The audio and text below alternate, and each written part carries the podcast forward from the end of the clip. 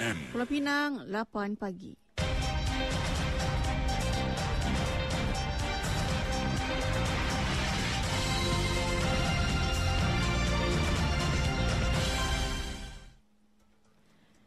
Warta Mutiara bersama-sama saya Nur Aziz Ibrahim. Assalamualaikum dan salam Malaysia Madani.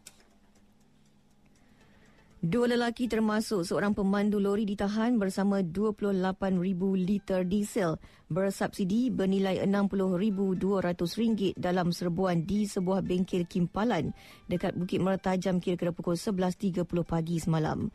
Pengarah Kementerian Perdagangan Dalam Negeri dan Kos Sara Hidup KPDN Pulau Pinang, S. Jagan berkata, kedua-dua lelaki warga tempatan itu ditahan ketika sedang memindahkan minyak tersebut daripada tangki simpanan ke dalam sebuah lori tangki. Terdahulu, kata beliau, pihaknya telah melakukan intipan hasil daripada maklumat yang diterima berhubung kegiatan berkenaan. Jagan berkata pemeriksaan kemudian mendapati premis itu tidak mempunyai lesen untuk menjual barang kawalan selain permit untuk menyimpan barangan terbabit. Hasil pemeriksaan lanjut, modus operandi yang digunakan dalam kes ini ialah menjadikan sebuah bengkel kimpalan sebagai sebuah stor untuk menyimpan diesel yang dibeli di sekitar stesen minyak sebelum diedarkan kepada pemain industri. Selain itu, siasatan mendapati diesel-diesel ini turut dihantar ke stor berlesen sekaligus menyukarkan KPDN untuk mengambil tindakan. Menurut Jagan, secara keseluruhannya nilai sitaan dalam serbuan itu termasuk sebuah lori dan tiga hos motor pump dianggarkan berjumlah RM119,900.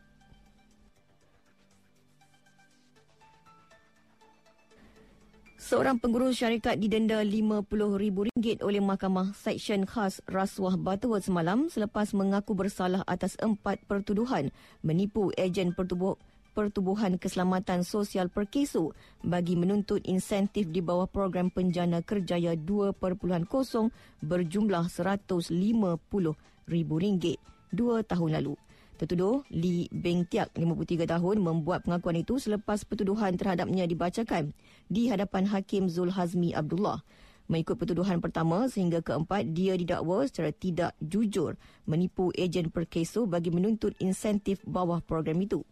Tertuduh yang ketika itu merupakan pengurus Man Brides Academy Senior Berhad didakwa memperdayakan perkeso dengan mengukakan 52 nama dalam senarai pekerja data penjana kerjaya 3.0 bagi program insentif pengambilan pekerja sedangkan individu yang dinamakan itu bukan kaki tangan syarikat berkenaan. Perbuatan itu mendorong Perkeso menyerahkan RM150,000 ke dalam akaun bank milik syarikat tertuduh. Bank Tiak dituduh melakukan kesalahan itu di Perkeso Pulau Pinang seberang Perai Tengah antara 5 sehingga 21 Mac 2021. Semua pertuduhan dibuat mengikut Seksyen 417 Kanun Kesiksaan yang memperuntukkan hukuman penjara maksimum 5 tahun atau denda atau kedua-duanya.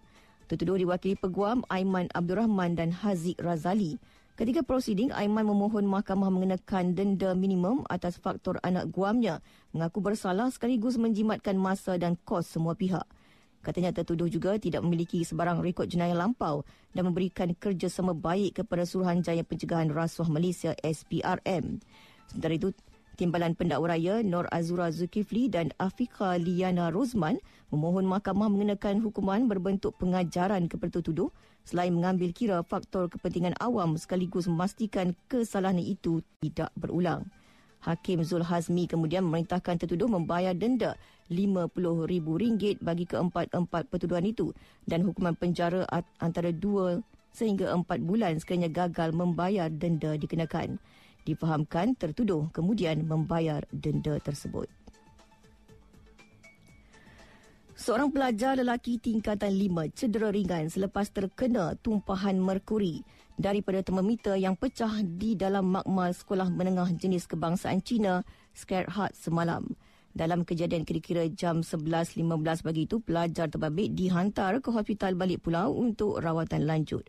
Komander Operasi dari Barai Bomba dan Penyelamat BBP Seri Balik Pulau, Zairul Arif Mat Arifin berkata, Pihaknya menerima panggilan kecemasan pada jam 11.18 pagi dan operasi menyelamat dilakukan dengan bantuan pasukan khas bahan kimia berbahaya hazmat Bayan Baru.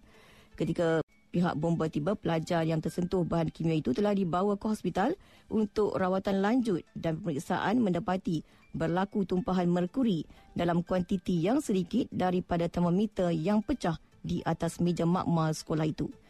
Tindakan pihak bomba adalah dengan membuat size up dan pengusingan di kawasan berkenaan. Seterusnya, pasukan Hazmat menjalankan kerja-kerja nyah cemar merkuri itu di dalam makmal. Dari sungai hingga segara, Palestin pasti merdeka. Sekian Warta Mutiara bersunting Zatul Ikma Muhammad Nur. Assalamualaikum, salam perpaduan dan salam Malaysia Madani.